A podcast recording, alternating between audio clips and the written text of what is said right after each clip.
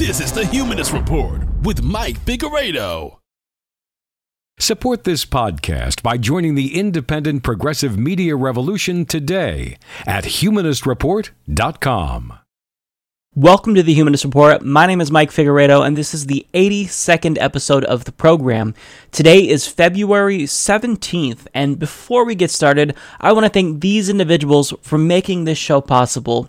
So we have Daphne and Alan Brule, Jennifer Kingman, Tom and Diane Golding of Golding Fiber Tools, Carlos Acosta, Greg Hodges, Linda Konigsberg, user F5sect, and Ryan Froelich, and he wanted me to share this quote with all of you. The comfort zone is a beautiful place, but nothing grows there. And I think that that is just the perfect quote that we all needed to hear. So thank you so much for that uh, quote, Ryan. So look, these people are supporting the show either by becoming Patreon patrons, members on humanistreport.com, or by simply submitting a donation through PayPal. So if you'd also like to support the Humanist Report podcast, you could visit the links down below, or you could support the show quite a bit by simply just liking and sharing our videos. So on today's episode, we've got a big show. So first, I'm going to talk about the DNC chair race and how DNC chair candidate Sam Ronan is making waves throughout the progressive community, and why Tom Perez cannot become the DNC chair. Also, DNC insiders are annoyed with the progressives who've been calling them and telling them who to vote for. And additionally, Keith Ellison finally took off the gloves to call out Tom Perez. I'll tell you why. And I'll talk about how Democrats are using Bernie Sanders for their own gain. I'll also provide you with an overview of Trump's first month as president, as well as the media's reignited Russian hysteria and why I think that's actually a problem. I'll talk about why mainstream media all of a sudden is feeling the burn. And finally, I'll talk about how Republicans are still being lambasted by constituents in town halls across the country. So, all of these topics will be discussed in today's episode. Let's go ahead and jump right in because I want to make sure uh, we get to all of these stories, uh, particularly the ones relating to the DNC chair race, because we've got one week left. And I want to make sure that going into this election, even though we don't vote, we have all the information that we need to make sure uh, that we know the implications of the result, whatever the DNC votes on. Uh, so let's go ahead and jump in. So, for the most part, DNC chair candidate Keith Ellison has played nice in the DNC chair race, and this is to his own detriment, honestly, because many of his supporters, the more ardent progressive supporters like myself, we've wanted him to kind of be more critical of the Democratic Party establishment, but he hasn't done that. He's tried to play nice. But finally, Keith Ellison is taking the gloves off, and he actually has some criticism for Tom Perez. So, according to the Washington Post, in a letter sent to members of the Democratic National Committee, Representative Keith Ellison is accusing a DNC chair rival of misleading committee members to give the impression that the race was surging toward his opponent. One of the other great candidates for this race released an unverifiable public whip count earlier this week, Ellison said in the letter. You received a voicemail, email, and a text message trying to make the race sound like it's over, and the goal is clear to exert pressure on you. We chose not to engage in the same tactics because we believe you deserve the respect to make your own decision without a finger on the scale. However, I feel compelled to respond. We are very confident in our whip count and are in an excellent position to win next week. Ellison's letter did not mention Thomas Perez, but two days ago, the former Labor Secretary released a memo claiming that 180 of the DNC's 447 members had endorsed him, putting him just 44 votes away from victory at the February 25th election in Atlanta. That rankled Ellison's team, which said it believed that some of the members counted by Perez were still up for grabs. Later, as the letter circulated on Twitter, Perez's spokeswoman, Hinojosa, asked why Ellison was spending his time harping about whip counts. Trump is trying to destroy our country, and dreamers are being detained, but instead, some are arguing about how high our whip count is, she wrote. And this is the same tactic that we've seen all along uh, Perez doesn't want to address his criticism. He just wants to pivot to Donald Trump. And she talks about dreamers being deported. Uh, what did President Obama do while Tom Perez was labor secretary? President Obama was the deporter in chief. And this is what Tom Perez had to say about that. Oh, that's right, he didn't say shit about it because Tom Perez doesn't really care. He's using this to distract people from the criticism that he's receiving that is justified. Now, make no mistake about it, this is a typical establishment trick. They want to demoralize people uh, and think that the race is over so that way they just fall in line and support the person who's going to win so that way, you know, he doesn't clean house when he gets into the DNC. It's really disgusting. And it's a way that, you know, Tom Perez is trying to tip the scales in favor of himself, just like Debbie Wasserman Schultz tipped the scales in favor of Hillary Clinton. We're calling people out for rigging the primary against Bernie, and here he is trying to rig the DNC chair race. This is just unbelievable. And this guy has an actual chance of really winning. And if he's the DNC chair, oh my god, this is gonna there's going to be hell to pay. Let's just put it that way. We're all going to be bombarding the DNC with calls because this decision is it's really important. As I stated before in a different segment, this will not just determine the future of the Democratic Party. The outcome of this election will determine whether or not the Democratic Party has a future at all. Because if you make Tom Perez the DNC chair, someone who's already hated by half the party, you will face resistance. With Tom Perez, we're getting the same thing. I mean, we saw how people try to demoralize Bernie Sanders supporters when it comes to the Associated Press, for example, calling the race for Hillary Clinton when people were still waiting in line voting for Bernie Sanders and Hillary Clinton.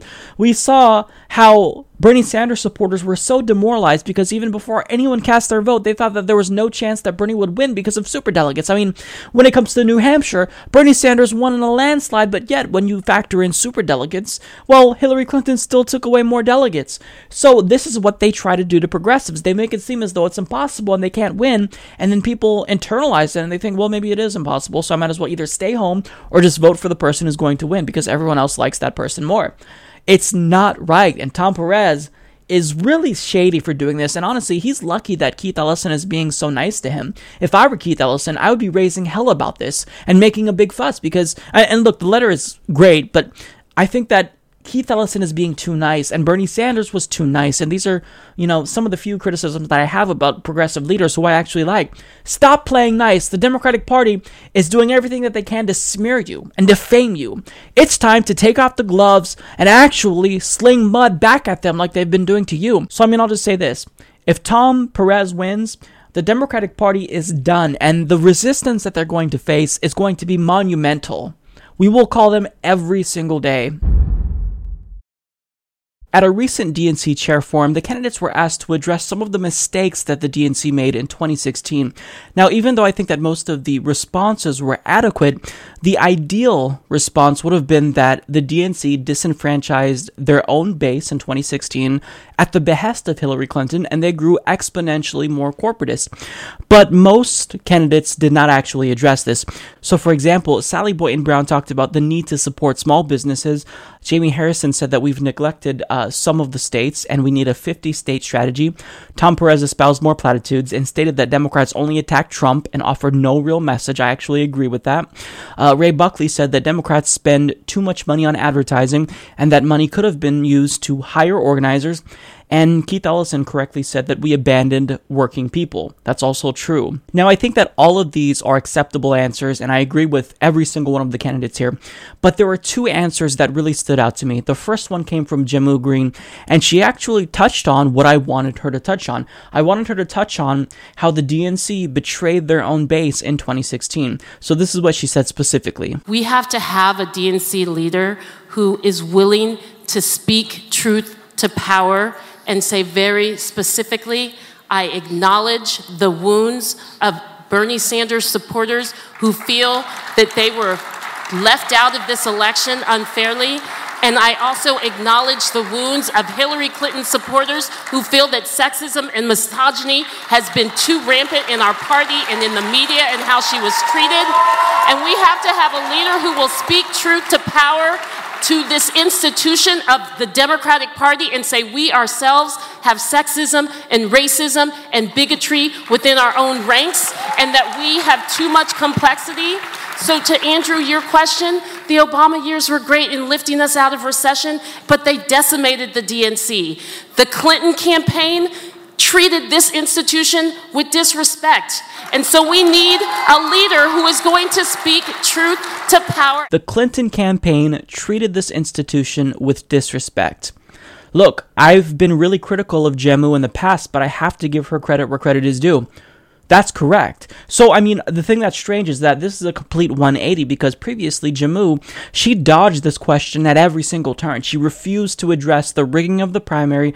And I mean, this is surprising because Jehmu Greene is someone who was a former advisor to Hillary Clinton. She considers herself a friend of Hillary Clinton. Now, she also said we need a DNC chair that will acknowledge the wounds of Bernie Sanders supporters who feel that they were left out of the election. Now, uh, this is the first time I've ever heard her address any sort of bias towards Bernie Sanders supporters whatsoever. Because again, anytime this was brought up to her, she was wishy-washy. She dodged the question. So I think this is great. Now, would I would have liked her to go into more detail about specifically how she thinks that uh, the DNC disenfranchised Bernie Sanders supporters? Absolutely. But to be fair to Jehmu Greene here, they didn't have much time to actually answer the question. Now, there's another part in here that I want to uh, acknowledge where I'm critical of Jehmu Greene. So she states that she wants to acknowledge the wounds of Hillary Clinton supporters who feel as though sexism and misogyny is too rampant in our own party.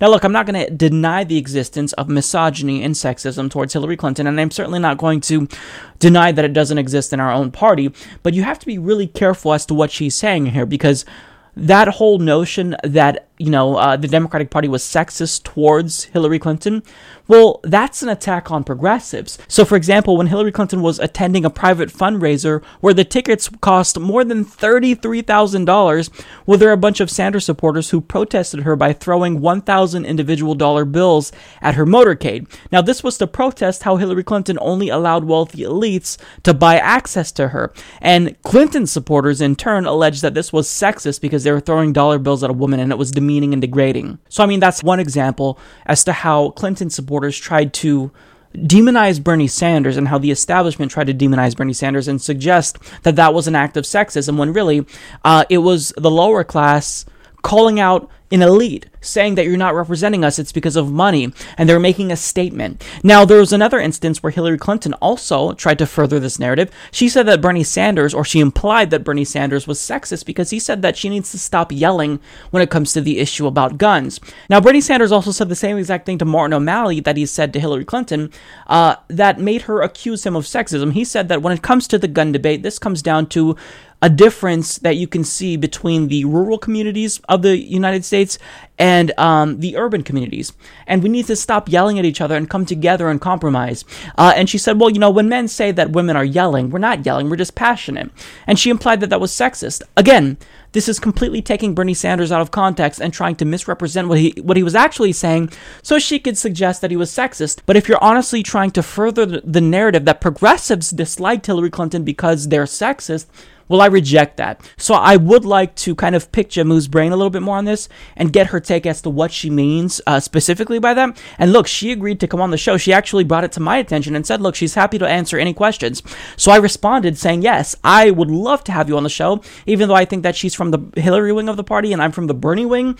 I think that this could be a really constructive conversation. She has not responded to me, even though she seemed to be uh, pretty enthusiastic about coming on the show. So, look, Jehmu, the offer it stands. I think that it would be great for you to come on the show, but I mean, time is running out. The DNC chair race is a week away from the time that I'm recording this. So, I mean, if you want to come on the show, I would love to have you. Now, I thought that that was an acceptable response. However, when it came to Sam Ronan, like he always does, he answered the question exactly how it needed to be answered. And he even called out Jehmu Greene in the process. Take a look. So I'm going to take the gloves off a little bit. You talked about truth to power. I was the one that started that in Houston.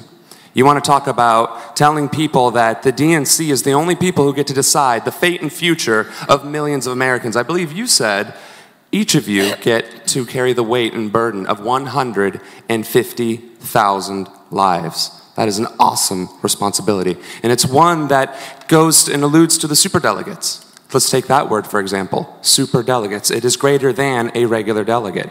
That means that those superdelegates, I believe it was around 500 of them, had the same weight as 25% of the entire voting base. Millions of votes. That is undemocratic. You want to talk about truth to power? I am the only candidate at this table who has sworn to not take corporate and lobbyist money. That that is not the way we do business in the Democratic Party.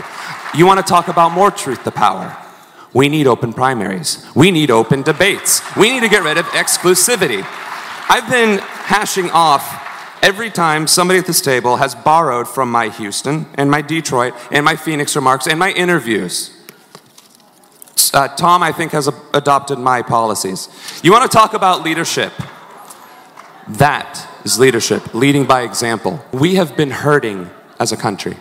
Berniecrats, millennials, progressives, conservatives, libertarians.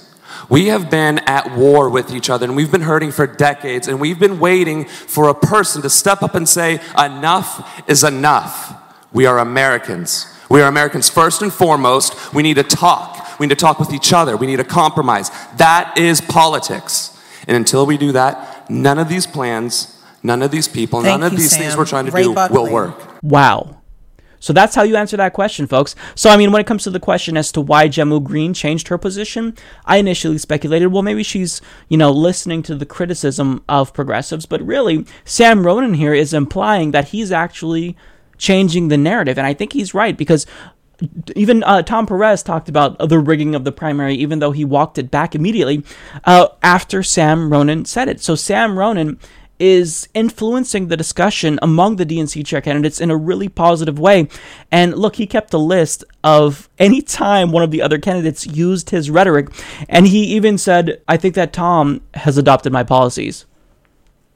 I laughed out loud when he did that. That, that was phenomenal. So Sam Ronan, he's killing it. And some of my viewers reached out and they said, Mike, I'm really worried about Sam Ronan because even though I support him, I'm afraid that this is going to split votes between uh, people in the DNC, between Keith Ellis and whatnot. But look, here's the thing. Uh, I think that Sam Ronan, uh, this isn't a traditional election, so the DNC members, I'm not too worried about them splitting votes because they're likely going to speak with each other about the vote process. So if progressives are planning on voting for Ellison within the DNC, I'm sure that they would come together and talk about uh, Ronan and Keith Ellison and make a deal. And also, I think that Ronan's presence is really important because he is influencing the discussion in a very positive way. We've seen it here. So Sam Ronan dude, you brought down the house. That was amazing. That's how you answer that question.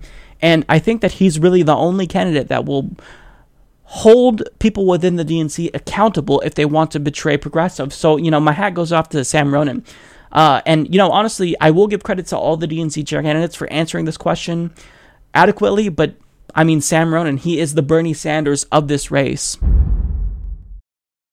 So there's a DNC chair candidate named Ray Buckley, and more and more, I think that he is proving to progressives that he is willing to be introspective and talk about where the Democratic Party previously failed. Now, this is someone who made a horrible first impression on me because at the first DNC debate, well, he refused to raise his hand when he was asked whether or not the DNC tipped the scales in favor of Hillary Clinton against Bernie Sanders. So I'm not going to forget that. However, with that being said, I will be fair to him and I want you guys to hear him out because he does have some criticisms of Hillary Clinton and Debbie Wasserman Schultz that I think are actually pretty sound. So when it comes to um, Hillary Clinton and how she ran her campaign, here's what he thinks Hillary Clinton did wrong. when we're running hundred millions of dollars worth of commercials, telling the voters that, oh, our opponent is offensive. When you're worrying about your damn paycheck, you're worrying about your job, you're worrying about where you're going to live, if your kids are ever going to go to school, they don't really give a crap about if the president is an insult dog. The reality is, we did not offer a positive message to anyone that I'm related to. They did not. We did not offer a message to my neighbors. We did not offer a message to the people in Indiana or Ohio or Pennsylvania or Kentucky. What we did is we said, how offensive. Grow up. So I totally agree with that. That was not too bad uh, because I think he's right. Yes, it was the case that Hillary Clinton, her campaign focused too much on Donald Trump and she failed to deliver a message to voters as to what she would do. You know, all she had was platitudes, you know, a stronger together.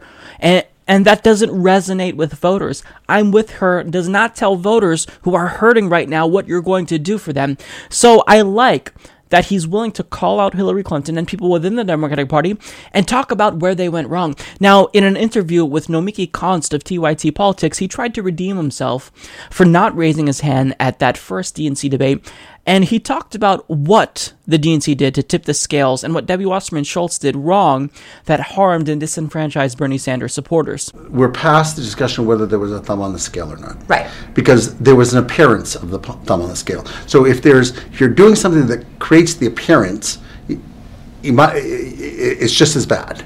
So you can't do anything that even creates that sort of appearance. And and so I, I don't think we'll ever know definitively. Right. Uh, but the fact is, is that there was certainly more um, opportunities to have that appearance, and that was wrong. So I think that after not raising his hand and uh, admitting that the primary was rigged against Bernie Sanders, I do think that that answer was a step in the right direction. However, I'm not willing to give him full credit here because I want you to be clear uh, about what he's doing. I want to be clear about what he's doing. That is, he's giving himself some wiggle room. See, he doesn't want to unequivocally state that the primary was rigged against Bernie Sanders because that would certainly make the establishment upset. But at the same time, he does want to pander to Bernie Sanders because we are an in- integral part of the Democratic Party and he has to hear us out.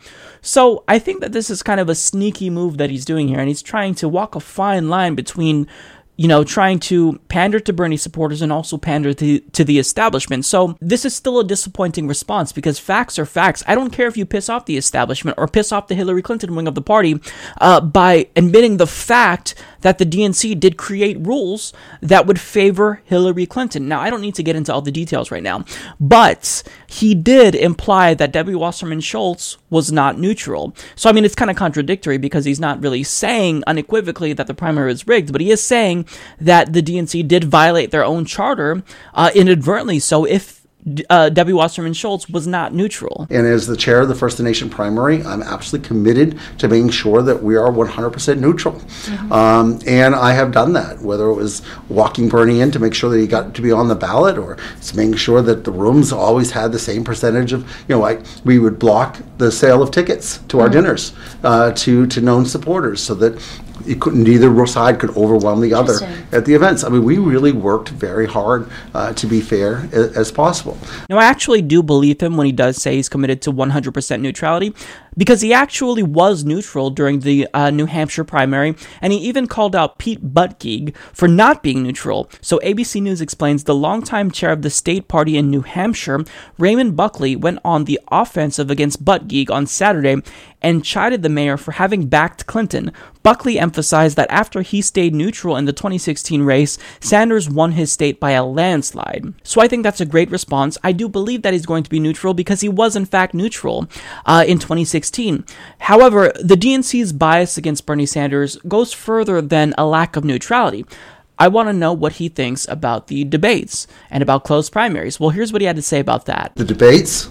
Um, uh, we, sh- the chair should never have that sort of authority. It- I think it needs to be put into the role of the full executive committee, over 40 members from all walks of life. They should have that authority of determining what the debate schedule is. I think at the very least, you would have people that were then agreeing with you versus the situation that happened last time where that she was standing alone. I think the caucuses, uh, I think that uh, the enthusiasm that folks had for the candidates and they would show up and the state parties were not capable. Remember state parties weren't getting the support so uh, many of them have two or three employees and you're literally dealing with tens of thousands of people showing up. How could you process all of them? How could you get them all involved? And so it looked chaotic it looked crazy uh, and it just didn't didn't work. And i traveled to maine to help out i traveled to nevada to help out and the dnc had a position of uh, they didn't want to get involved. Well i think the dnc needs to go in there and supplement to make sure that everyone gets this is about voting rights as far as i'm concerned How, can you say that you're for voting rights on a national level when, Yeah. in New York, for instance, a judge just ordered Mm-hmm. uh, said that that you know people's voting their, their ballots during the primary were eliminated. and That's Mm-hmm. against the law. I mean, this is that's happened all over the country. Arizona, uh, you know, my grandmother's been voting in Arizona since 1946. Mm-hmm. Was denied at the polls during the primary because she wasn't a Democrat. They said. Yeah, I mean, it, and, you know, and, and I, we have a different system in New Hampshire. Right. Uh, we do have voter registration, uh, unlike, uh, there are many states that don't have any voter registration, but in New Hampshire, we do. Uh, but we allow any independent or unregistered person, because you can, we have same-day voter registration. Uh, you could wake up later, late in the afternoon and decide, you know what, I'm going to go vote. And they go, they register, and they get to vote. Uh, and you take a Democratic ballot, you become declared a Democrat for that time period, and on your way out, you sign a postcard saying that you want to revert to being an independent. It's that simple. Um, I think, now other people may disagree, but I think having the more amount of people involved in your primary and your nominating process means that you're going to have those people listening to your candidates going into the general election. I'm not obsessed about who's a registered Democrat in New Hampshire. I, I, I really uh, gave up uh, thinking about that years ago when I, I said, as long as they're voting Democratic, Right. what do I care if they're actually a registered Democrat? So, I mean, when it comes to closed primaries, he's saying the right things. He's logically sound. When it comes to the debate schedule, I'll say the same thing that I told Sam Ronan. I want him to commit to more debates and not less. I don't necessarily, I mean, I, I appreciate the fact that they're willing to make the debate schedule, uh, fair and they want to determine it uh, based on fair standard, standards but i want a dnc chair to commit right now to 25 debates no less. So you know he's he is saying the right things and i think certainly at this point he's not the worst candidate, but he's certainly not the best. So I would probably rank Ray Buckley as my third choice. So number one is definitely Sam Ronan, hands down. And then a distant second, you have Keith Ellison. And then a distant third, you have Ray Buckley. So I still think that Sam Ronan or Keith Ellison would be the better choices. Uh, but, you know, Ray Buckley, I think that he's done a lot to regain the trust of progressives after having a really rocky start at the beginning of the DNC chair race. So I just wanted to give you guys some information about Ray Buckley because I think that we need to know about these people who want to be the leader of the resistance to Donald Trump. So, you know, um, there you have it. I'll allow you guys to make your own decision.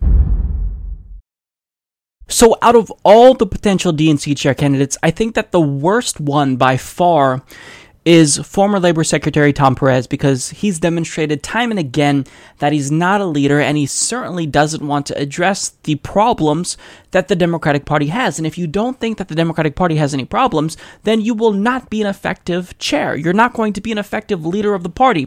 Now, there's several reasons as to why Tom Perez should not be the DNC chair. I'm going to focus on the most important ones. So, first of all, he's wishy washy. Just last week, he admitted that he was listening to the criticism of Bernie Sanders supporters, and he said, Look, they've told us loud and clear that the primary was rigged, and they're right, it was rigged. And then just hours later, he backpedaled. He said, You know, actually, the primary wasn't rigged. Everything I said, you know, scrap it. Hillary Clinton won fair and square.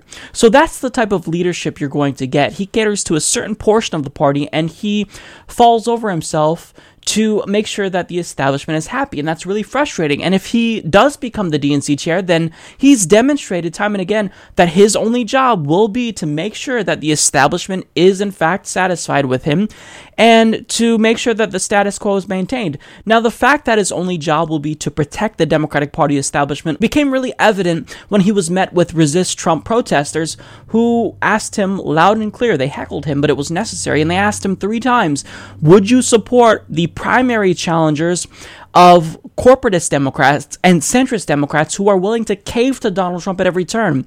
Uh, people like Joe Manchin, for example, and I'm summarizing as to what they said. Uh, but here's a video of that. you commit to supporting those primary challengers who run against incumbent Democrats who refuse to answer? I'll take that as a no.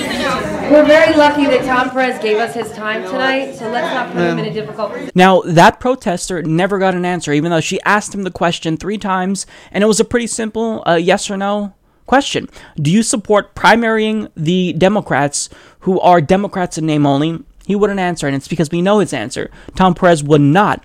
And I like how at the end there, um, it got cut off, but the host said, you know, I don't want to put Tom Perez in a difficult position. and, you know, it, this is just ridiculous. He wants to be the leader of the Democratic Party. I think we have to put him in difficult positions. We need to ask him the hard questions because if we don't, then how are we going to know if he is going to be capable of leading the Democratic Party? And look, Tom Perez is someone who gets startled pretty easily. He's literally run away from journalists who have asked him if he would condemn the illegal Israeli settlements. He refuses to answer such simple questions like that. It's absolutely just amazing to me. Now, additionally, another problem with Tom Perez is that he absolutely refuses to address the fact that the Democratic Party is divided. He wants to bury his head in the sand and pretend that we're all unified. How concerned are you that this campaign is turning into a proxy fight between sort of the Obama Clinton wing which people say you represent, and the Sanders wing that many people believe Keith Ellison represents, and that this is this is going to hurt both of you uh, if this is how this breaks down. Listen, we're, we're every candidate. Uh, we we have a great relationship with each other. Uh, Congressman Ellison is uh, a, a fantastic member of Congress, and we've worked together. And when I talk to voting members and when I talk to uh, you know, folks out there, rank and file Democrats, what they tell me is we need to focus on the future. We have the existential threats of, of Donald Trump. Now, he also refuses to say whether or not he would ban lobbyist contributions to the DNC. And when confronted with a question about how the Democratic Party has abandoned the working class and only caters to elites, well, he just simply didn't have an answer. And you saw in this election what happens when people get frustrated enough that they say, I'm not going to take this aristocracy, it's got to be broken somehow in both parties. And I think that's what the Trump message was that, that uh, echoed so strongly in these flyover communities. What do you say that? Well, you know, I think the Democratic Party does need to make house calls. Uh, we have to be the party in all 50 states and the and the territories, and for Democrats abroad. And I think we need to communicate that message of of uh, economic security. I worked for Ted Kennedy. Uh, his message was twofold. The Democratic Party has always been about pathways to the middle class. It's always been about good jobs. It's always been about Social Security, Medicare, and the Republicans have been about privatizing uh, Social Security and voucherizing Medicare. We've been about lifting wages. And we've also been that party of inclusion and opportunity. I believe our diversity is our greatest strength. And I believe that when we uh, put hope on the ballot, we win. And when we allow others to put fear on the ballot, we don't do so hot. Okay, that sounded like a lot of great slogans, but that still doesn't get at the problem that the Democratic Party has branding wise in Michigan, Wisconsin, Iowa, Ohio. Well, part of that problem, Chuck, is that we, we um, haven't made house calls there. Look, Tom, if Chuck Todd is calling you out because you're using too many platitudes, then I think you're using too many fucking platitudes, dude. Now, his response to uh, the party abandoning the working class was, well, we need to make more house calls. And he said it twice. And I mean, sure, that's part of it, but I mean, you have to cleanse the party of the virus that is corporate money, and you don't want to do that, Tom. Now, most importantly, we all talk about how the Democratic Party establishment, they put their finger on the scale for Hillary Clinton. Now, it's important that we're all reminded of the fact that Tom Perez is part of that. He was implicated in the DNC emails uh, when WikiLeaks revealed that the DNC colluded with Hillary Clinton's campaign to destroy and sabotage Bernie Sanders' campaign. Tom Perez was part of that. So after the Iowa caucus, Tom Perez literally emailed John Podesta and congratulated him and said they said high turnout would hurt us and we won nonetheless. So I mean by using words like we and us, he's unequivocally backing Hillary Clinton and thinks that he's part of Hillary Clinton's team. Now, this was during the time when Obama's administration purported to be neutral, but I mean here you have Tom Perez from Obama's administration in cahoots with Clinton's campaign. And that's not even the worst part though. So since Sanders was doing well among young voters, Tom Perez advised John Podesta to create the narrative that Bernie Sanders only does well among young white voters. And this was one of the many ways that the establishment tried to subtly suggest that Bernie Sanders was racially insensitive. I mean, you saw David Brock later state that Bernie Sanders didn't care about African American voters because one of his ads wasn't diverse enough. So, I mean, Tom Perez He's everything that's wrong with the Democratic Party. And if he's the new leader of the Democratic Party, they're going to be in for a really rude awakening. They're going to lose a lot of voters. And the scary part is that Tom Perez is claiming that he secured 180 of the 224 needed votes to become the DNC chair. Now, I don't know how, how true this is. I think it's probably overstated, but I mean, I think that the chances of him becoming the DNC chair, they're certainly high. So let me tell everyone in the DNC this.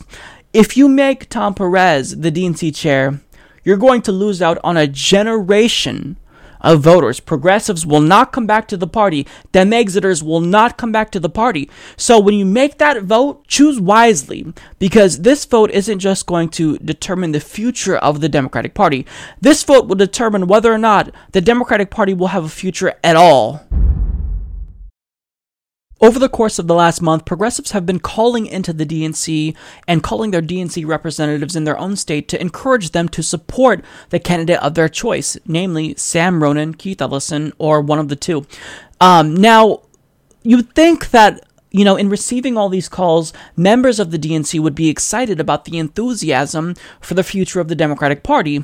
But they've actually recently vocalized how annoyed they are with the fact that we dared to call in and urge them to support the candidate who we favor. I'm not joking. This is a real story. So they're saying that progressives are using, quote, aggressive tactics to elect Keith Ellison, for example. So the Washington Times explains the Democratic Party activists who tried to unsuccessfully sink Hillary Clinton's nomination at last year's convention are at it again, pestering National Party members ahead of next week's vote on a new chairman.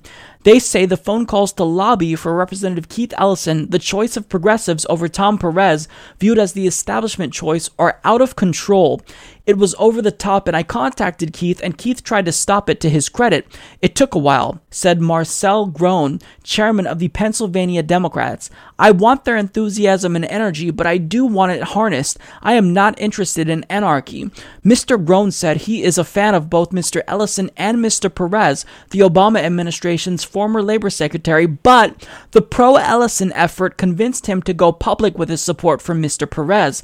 Let's say you were completely uncommitted he said.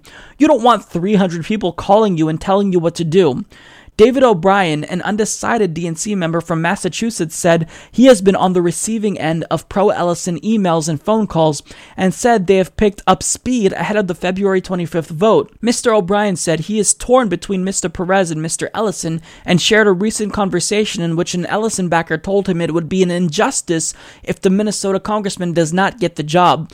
Mr. O'Brien said Mr. Ellison has a great platform and his supporters would be better off focusing on that rather than dwelling on the past.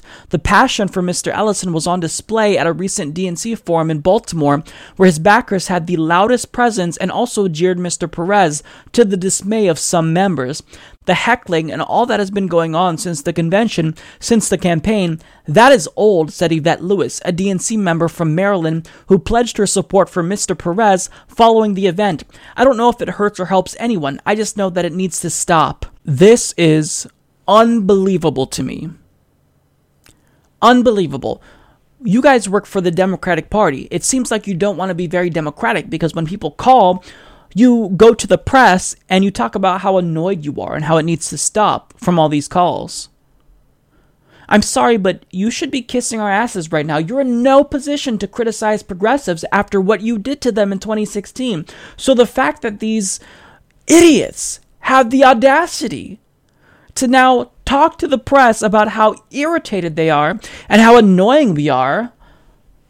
Too fucking bad. We're going to keep doing it. And if you do vote for Perez, if you don't like the phone calls now, best believe that we will be doing a lot more phone calls if you make the bad decision because we will vocalize how annoyed we are with you. And I just want to read this quote back to you. So the first guy who we mentioned, Groen, said, Let's say you were completely uncommitted and you don't want people calling and telling you what to do. So he's acting like a petulant child. He says that he supported both of them and he didn't he didn't really know he was torn. But once people called, just to spite them, he said, "Fuck you. I'm going to support Perez." Is that how it's going to be? Is that really how it's going to be? You're going to act like a petulant child and spite the people who are calling you? Now, they said in the article, the title, which this was a biased article by the way, if you couldn't tell, the title said that uh, you know they're getting annoyed with our aggressive tactics. There was no mention of any aggressive tactics in, anywhere in this article. The tactics are recalling. We're saying it would be an injustice after what you did in 2016 to not give Keith Ellison the job. How? Where's the aggression? How is that aggressive? I think that what you did was an act of aggression. You defrauded Bernie Sanders uh, supporters and progressives. That's aggressive. And then we had another DNC member say that you know this the heckling has got to stop. I don't know if it's effective. Well, look, the reason why we heckle politicians is if they're not addressing our concerns.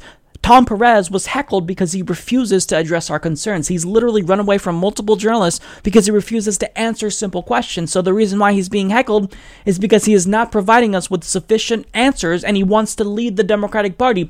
And furthermore, I'm consistent on this issue. I'm actually in support of heckling. So, for example, I actually got a lot of heat from progressives back in the uh, the beginning of the 2016 primary when Bernie Sanders was heckled at the Netroots Nation, Nation conference because he just wasn't adequately addressing concerns of the Black Lives Matter activists, and it made him a better candidate. He released the criminal justice reform after that. So I think that you heckle politicians if you want them to respond to a specific question that you have we shouldn't discourage this. Uh, what you should do, contrarily, is encourage politicians to actually answer the questions that will satisfy people who have a stake in the party. But you don't want to do that. You don't want to be democratic. You don't want to change. You don't want to represent the voters. You hate us. So when I say that the Democratic Party and the establishment, the DNC, they hate us, they hate progressives, they hold contempt towards progressives. There's evidence for that now. This is evidence of that. So I want to lay this out very clearly to the people who are annoyed with progressives who dare to call in and ask them to politely support the candidate of their choice. Um, shut up. We're going to do it anyway. And if you're annoyed with the calls now, just wait because if you make the wrong decision and go with the establishment that failed, we will be calling to tell you how annoyed we are with you. Uh, and furthermore, if you keep shunning progressives, if you do what you did in 2016 to us again in 2017, you're not going to have a party left for you to betray. The voters who you keep fucking over are going to leave. You won't have any voters left and you're going to lose. And you are going to be responsible for Donald Trump again.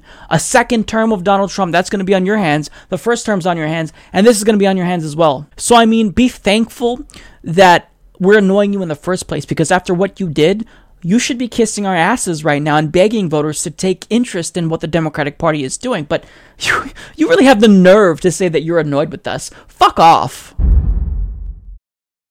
So I previously speculated that the Democratic Party establishment, in their attempt to ostensibly embrace Bernie Sanders, well, they're actually just exploiting him for his popularity in actuality. Now, there are two stories that were released back to back that actually really demonstrate this point further. So, there was one story where the Democratic establishment convened a meeting with Bernie Sanders and they basically tried to silence him. They said, Bernie, you are doing some damage to the party. You need to stop criticizing us. But now, on another hand, there's a story where the same corporate Democrats who tried to silence Bernie Sanders are basically telling him, you know what, shut up, Bernie Sanders, until we need you. And right now we need you because there are constituents in town halls across the country that are berating us. We're being lambasted by our own constituents because they're frustrated that we're willing to cave to Donald Trump. Bernie, will you please let them know who the real enemy is? It's Trump, it's not us. So I think that these stories demonstrate that the Democratic Party establishment they're just a bunch of bullies. So when it comes to them trying to silence Bernie, The Hill explains Senator Chuck Schumer is trying to keep the peace in the Senate Democratic caucus as Senator Bernie Sanders' aggressive effort to push the party left is giving some colleagues heartburn. The Senate Minority Leader convened a meeting last month between Sanders, a liberal stalwart, and a group of Democrats Sanders criticized for voting against an amendment he co-wrote to lower the cost of prescription drugs by allowing their importation from Canada. He said it was disappointing that 13 Senate Democrats didn't stand up to powerful special interests like the pharmaceutical industry. You cannot do that if you're in the leadership, said one senator who did not approve of Sanders' tactics and requested anonymity to speak frankly. Sanders told colleagues at the meeting that he did not intend to inflict any political damage, but declined to apologize for his policy positions, according to a source familiar with the meeting. Democratic sources say Schumer convened the meeting to send a message to the Vermont senator play nice with others. Schumer was careful not to create the impression that Democrats were ganging up on Sanders. He invited fellow liberal Senator Jeff Merkley to sit in on the session, even though Merkley really had no part in the tiff. Now, I know that Chuck Schumer doesn't want this meeting to seem as though they're trying to gang up on Bernie Sanders, but that's exactly what they're trying to do. They want to do shitty things that harm the American people, yet they don't want to be called out on it. They don't like that Bernie Sanders is the one individual uh, that's liberal that's willing to criticize the Democratic Party. They want to be able to do terrible corporatist neoliberal things that benefit the pharmaceutical industry, uh, and they want to be able to get away with it. And now there's a specific reason why they don't want Bernie Sanders to criticize them. It's because Bernie Sanders has a large platform with millions of progressives following him. So when Bernie Sanders criticizes these corporatist Democrats for voting with the pharmaceutical industry because of their own actions. They're getting called out, and now they want Bernie Sanders to come to their rescue. So, according to the Washington Post, senior Democratic lawmakers on Tuesday sought to stave off town hall protests from their own party, asking Senator Bernie Sanders to reach out and urge activists to redirect their anger at Republicans instead of at moderate Democratic lawmakers. The request came in a weekly meeting of top Democratic senators, according to a senator in attendance over the past two weeks crowds and conflict hungry media crews have swarmed town halls and protested at congressional offices. Republicans have gotten the brunt of it, with several members escorted by police through lines of shouting protesters and some caught scrapping or rescheduling public events or leaving out back doors to dodge angry activists. But protesters have also gathered in blue states, marching to Senate Minority Leader Charles Schumer's home in Brooklyn to demand the obstruction of Trump nominees and showing up at the offices of safe seat Democrats to demand that they filibuster Trump's Supreme Court nominee, Neil Gorsuch. Such episodes spurred Democrats to ask Sanders for help, according to Senator Joe Manchin, who attended the meeting on Tuesday. They basically explained to Bernie, it looks like you could be the person that could calm down and make sure their energy and all this enthusiasm is directed in all the right, proper channels, Manchin said. Bernie has a voice, and if protesters want to be active, then direct them where the problem may be or where they anticipate a problem. Manchin insisted on Tuesday that the Democratic caucus is unified in not wanting to repeal the Affordable Care Act. It's unified, so why would protesters spend any energy on any member who's already committed to that? On Tuesday, a group of protesters in Maryland delivered Valentines to the office of Senator Benjamin Cardin, who was up for re election in 2018, with questions about why he was agreeing to meet with Gorsuch after many Republicans refused to meet with blocked Obama nominee Merrick Garland. They handed out candy hearts with slogans like filibuster me and be my accountable Democrat, and a sign that read, Roses are red, violets are blue, supporting Trump's cabinet picks makes you guilty too. So, I mean, this is the most absurd thing I've ever heard. Joe Manchin is someone who is the one Democrat who voted to approve Jeff Sessions as Attorney General. Jeff Sessions is a longtime racist. Republicans thought he was too racist in the Reagan era. Yet, a Democrat, a so called Democrat, voted to approve Jeff Sessions, someone who's against civil rights, as Attorney General. And do you want to know what else Joe Manchin did along with Heidi Heitkamp? They voted to appoint Scott Pruitt to lead the EPA. Scott Pruitt is a climate denier. He's a climate change denier. He doesn't think global warming is actually occurring. And they said, yeah, you know, I'm okay with him leading the EPA. And yet, Joe Manchin has the gall to ask Bernie Sanders, you know, hey, Bernie, I love this enthusiasm, but can you get him to direct it towards the real enemy, Donald Trump? Well, I've got bad news for you, Joe Manchin. Bernie Sanders already came to your rescue. Bernie Sanders instructed Democrats how to not be corporatists. He led by example by not accepting campaign contributions from billionaires, unlike you, and you decided to not do that. You decided to not follow the lead of Bernie Sanders, and now you want to beg him to come to rescue you? Because of the shitty things that you did? Trump is definitely the enemy. I think that no progressive will deny that fact. But do you want to know who else is the enemy? The neoliberal corporatist Democrats that are so unpopular that their own base doesn't want to come out to support them. And this effectively led to Donald Trump being elected. So you are responsible for Donald Trump because you don't represent the voters. So voters aren't coming out to support you. So you're responsible for Trump. So you're also the enemy, buddy. And let me just tell you this, Joe Manchin. In 2018, your ass is gone. You will be primaried so quickly, and progressives from around the country we're going to pour everything we can into the Justice Democrats campaign that's going to challenge you and beat you. So, I mean, this this whole story, it's completely absurd, and it really does communicate to me that you know my suspicions were correct. The Democratic Party they're trying to exploit Bernie Sanders. They want to push him out front and get him to make the Democratic Party more popular, but you know, they don't actually want to embrace what Bernie Sanders is saying. They want to do terrible things. They don't want to change anything. They just want to make it seem as though they're changing because they're, you know, embracing Bernie Sanders in terms of letting him speak. But they want to do shitty things and then have Bernie Sanders defend them. You're missing the point. It's time for you to leave office. If you're a Bernie Sanders supporter, you might be pleasantly surprised by the fact that mainstream media outlets all of a sudden seem to love Bernie Sanders. He's been uh, on MSNBC and CNN a lot more frequently. Now, the question is why would they all of a sudden start to cover Bernie Sanders more often if during his campaign they chose to air empty podiums of Donald Trump campaign events and basically gave Bernie Sanders zero coverage. So, why all of a sudden do they want to care about Bernie Sanders and talk about Bernie Sanders?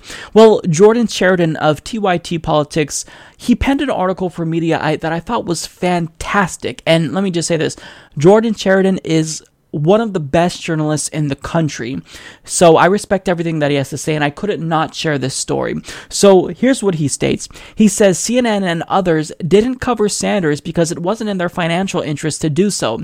This logic is ironic since Sanders drew in the demographics that's been leaving cable news for years millennials. So it's been a big surprise to see that now, all of a sudden, CNN can't get enough of Bernie. They did a town hall with him, and now, by the looks of their promo commercials, are holding a heavyweight boxing match between Bernie Sanders and Senator Ted Cruz on the issue of healthcare. CNN has also booked Sanders much more consistently across platforms post Democratic primary. MSNBC has also suddenly come down with a bad case of feel the burn after recently holding their own town hall with him. Morning Joe co hosts Joe Scarborough and Mika Brzezinski recently revealed that they were trying to arrange a road trip following Sanders across the country. How interesting is it that once Sanders no longer has an electoral shot, CNN and MSNBC can't get enough? This is a brazen attempt to cash in on the most popular politician in America and his legions of young supporters after suppressing his rise and policy proposals when it actually mattered. And I know the trolls are already tweeting, Stop with your complaining, you're a sore loser, Bernie bro. But this really isn't about Sanders. It's about the manipulative nature of our media. Decades ago, outlets like CNN actually adhered to journalistic principles. CNN abdicated all of this to grant Trump what he wanted a reality TV campaign, and now it and others are breathlessly covering the reality TV presidency. They did so because it helped their ratings and profits at the expense of its viewer. All of this is a subtle attempt to deceive its audience into thinking someone like Sanders isn't a serious figure or candidate when they run for office or attempt to implement policy, but give them more coverage when he poses no risk risk. Now, this is something that I've actually alluded to in the past, but in meme form. Back then they didn't want me, now I'm hot, they all on me. Back then they didn't want me, now I'm hot, they all on me. Back then they didn't want me, now I'm hot, they all on me. So, I mean, Jordan Chariton took the words out of my mouth. And, you know, this corporate connection with media, I mean, that's the problem. So, if you have a corporate controlled, a corporate funded, a corporate owned media, well, then you change their goal. The goal of the media is to inform people so that way when they watch, they learn more and can make a more informed decision when they enter the voting booth. But with corporate media, what they want is to boost their ratings so that way they're more profitable and that way they can charge more for advertisements. So, I mean, would you think that uh, Goldman Sachs would feel comfortable advertising on CNN if they constantly talked about Bernie Sanders when Bernie Sanders was running and is saying, "I'm going to get in and uh, and uh, send these crooks to jail." Well, of course not. They're not willing to shake up the status quo. They want everything to be the same, where corporations are in charge. And look, even though I complain about the mainstream media, this is making me more popular. It's making people like the Young Turks, uh, like Tim Black, like Kyle Kulinski, more popular. You can't inform the public while looking out for the interests of corporations. So, this is why independent, non corporate funded media is on the rise. So we are now one month into Donald Trump's presidency, and it's going exactly as I would have expected a Donald Trump presidency to go it's a complete disaster. Now, the question is, am I wrong? Because apparently, according to Donald Trump, he's actually doing a great job. We have made incredible progress. I don't think there's ever been a president elected who, in this short period of time, has done what we've done. See, Donald Trump is perfect, and this is because anytime we see something going wrong in his administration, it's not because of Donald Trump, it's because of his staff members. Now, Donald Trump isn't entirely wrong because when he says that we've done quite a bit with his administration, uh, he has done quite a bit, but he hasn't made progress. In fact, he's been one of the most regressive presidents in American history because the things that he's done, they're just really harmful. So, in his first week, he revived the Keystone XL and Dakota Access pipelines and he silenced the EPA. Now, he also froze any new regulations from Obama that were still pending, and we just learned that the bumblebee was added to the endangered species list for the first time ever. Now, the bumblebee species has declined by by 87% over the last two decades. And saving the species is now in jeopardy because of Donald Trump. So IFL Science explains Trump's executive order has frozen for 60 days all federal regulations yet to be implemented, citing the need to review questions of fact, law, and policy they raise. This came just a single day before the bumblebee was to be officially listed by the Fish and Wildlife Service, something that would have given the creature full protection. Now, in his second week as president, he triggered a constitutional crisis by unilaterally instituting an unconstitutional Muslim ban. Now, in his third week, he indicated that he would withdraw from a nuclear arms treaty between the United States and Russia, and this is problematic because it could catalyze a new nuclear arms race between both countries. Now, he also found out that he's still in control of his businesses. And I mean, now that he's been the president for a month, this last week has been as chaotic for him as ever potentially. Now, currently, there's a lot of really harmful policies that Donald Trump is still pushing through, but the media isn't really talking about it because they're now fixated on the Russia story, which I'll get to in a different segment. They're also fixated on General Flynn's resignation. They're also fixated on Andrew Puzder uh, withdrawing his bid to be labor secretary. So, you know, the politics of it all, that's more sensationalist, and they can get more uh, views. They can make more money on advertisements if they talk about that. But I want to talk about what Donald Trump is doing that's actually pretty harmful because he's still doing things behind the scenes that we're not talking about that I have to talk about. So, first of all, he provided the oil and gas industry with a really big gift by lifting corruption rules. So, The Guardian explains Donald Trump moved on Tuesday to expunge rules aimed at forcing oil companies to disclose payments made to foreign governments in order to secure lucrative mining and drilling rights. The rules, called the Cardin Lugar regulations, were established under the Dodd Frank Act, the wide ranging financial regulations brought in after the last financial crisis. Energy industry executives, including the former Exxon boss and now Secretary of State Rex Tillerson, have lobbied hard against the rules, arguing it gives global rivals a competitive edge. The rules are actually aimed to fight corruption, and critics charge that Tuesday's move handed an astonishing gift to the American oil lobby. Now, he also overturned Resolution 38, which is a regulation that prohibited coal mining companies from dumping debris in rivers and streams. So he's making it legal for them to pollute our water supply. Now, I rarely give Donald Trump credit, but uh, I did commend him in his second week for choosing to leave an executive order from Obama intact that prohibits companies with federal government contracts from discriminating against LGBT employees. Well, as of this week, that's now in jeopardy because people within his own administration are undermining him. So Pink News explains despite Trump's assurances, it emerged over the weekend that newly confirmed Attorney General Jeff Sessions has pulled the federal government's legal support for Obama administration's anti-discrimination protections for transgender students. And this was one of his first acts as Attorney General. Now, people will say, Mike, why don't you blame Jeff Sessions for this and not Donald Trump. Well, Donald Trump knew about Jeff Sessions' past. He has a horrible anti LGBT record, he has a terrible racial record. So, by making him your attorney general, well, you're complicit with anything that he does. You're responsible for it, Donald Trump. And Donald Trump has not spoken out against this move by uh, Jeff Sessions. So I'm sorry. This falls under the responsibility of Donald Trump. Now, speaking of civil rights, Donald Trump had a bad week because uh, the FBI released files that were really embarrassing to Donald Trump that proved that he does have a racist past. So, Politico explains that the FBI has released nearly 400 pages of records on an investigation that the Bureau conducted in the 1970s into alleged racial discrimination in the rental of apartments from President Donald Trump's real estate company.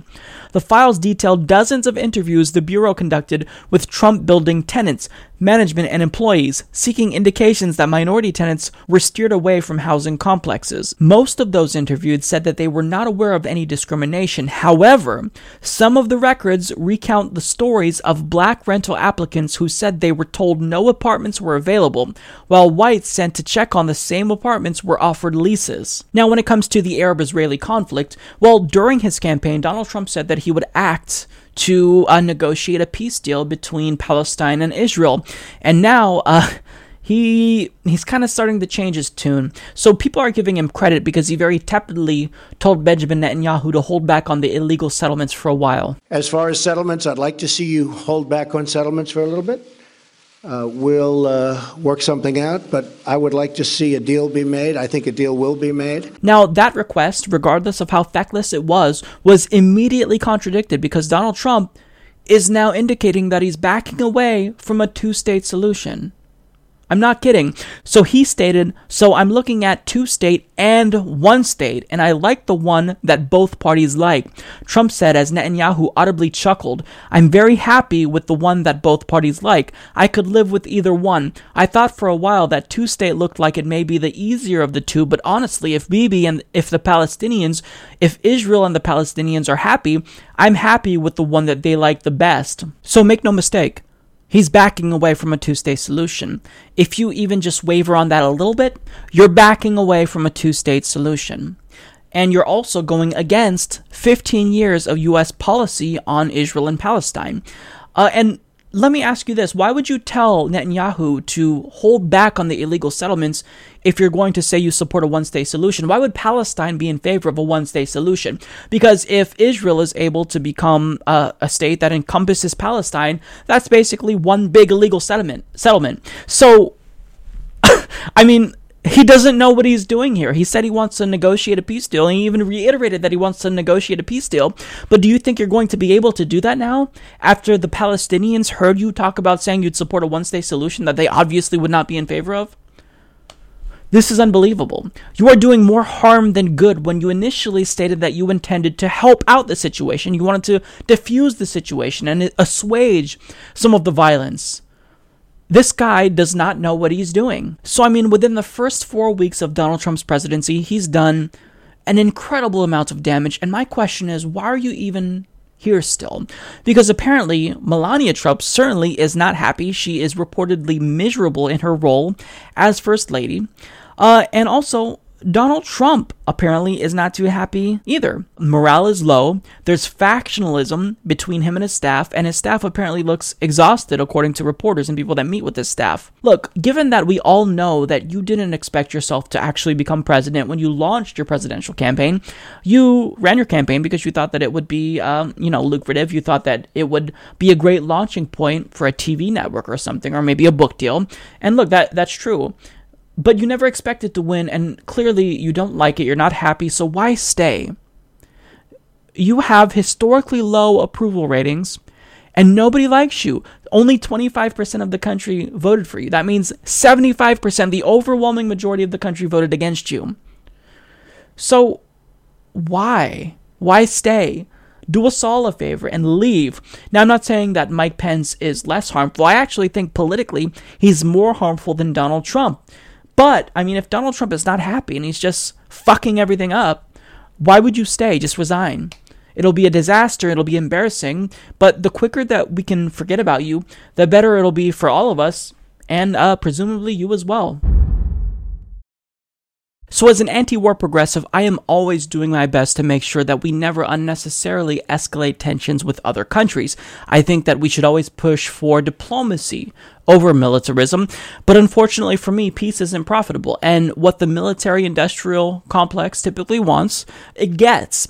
Now, the problem that I'm seeing recently in the media is that they are sensationalizing every story about Russia, and we have a political establishment, both parties, who are hell bent on escalating tensions with Russia. This could catalyze a new Cold War. It's very dangerous.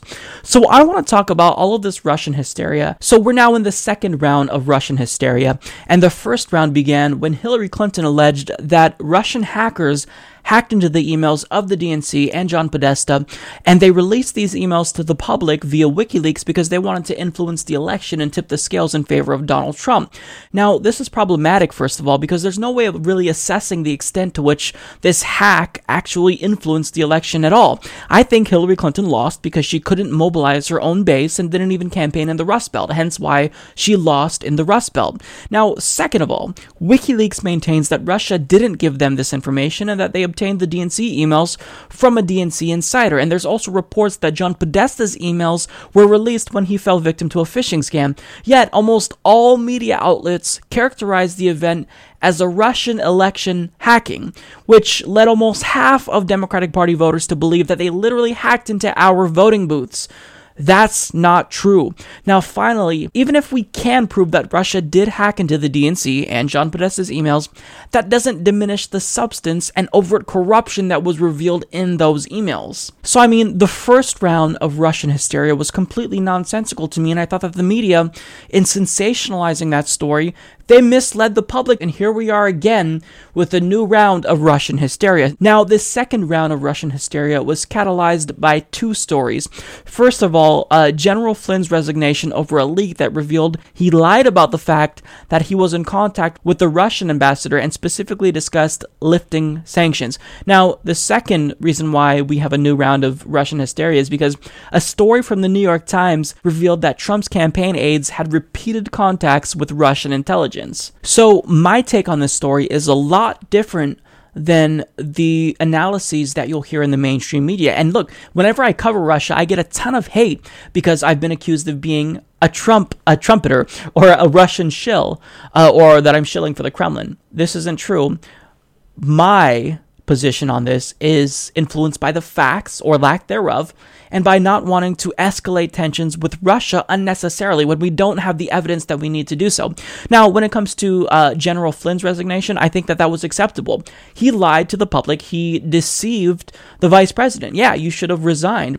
Uh, and when it comes to the New York Times story, well, the underlying implication here, uh, in all of the media, not just the New York Times, is that the reason why this is problematic, the reason why Donald Trump's aides having contact with Russian intelligence is scary is because, well, most likely they were colluding to tip the scales against Hillary Clinton. Now, let me just say this it's not unusual for campaigns to have contact with foreign governments. Trump's campaign had contact with multiple countries, uh, and Hillary Clinton's campaign also had contact with multiple countries.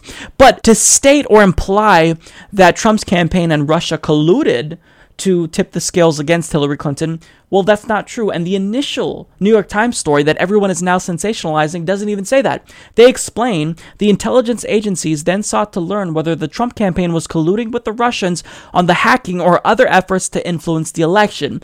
The officials interviewed in recent weeks said that so far they had seen no evidence of such cooperation. But that doesn't stop members of the Democratic Party establishment from making this jump and suggesting that contact does imply that they were colluding. I'm willing to say the word collusion because I think that the public evidence that is there at the moment certainly, to me, predicts that it would lead to that that that, that likely outcome.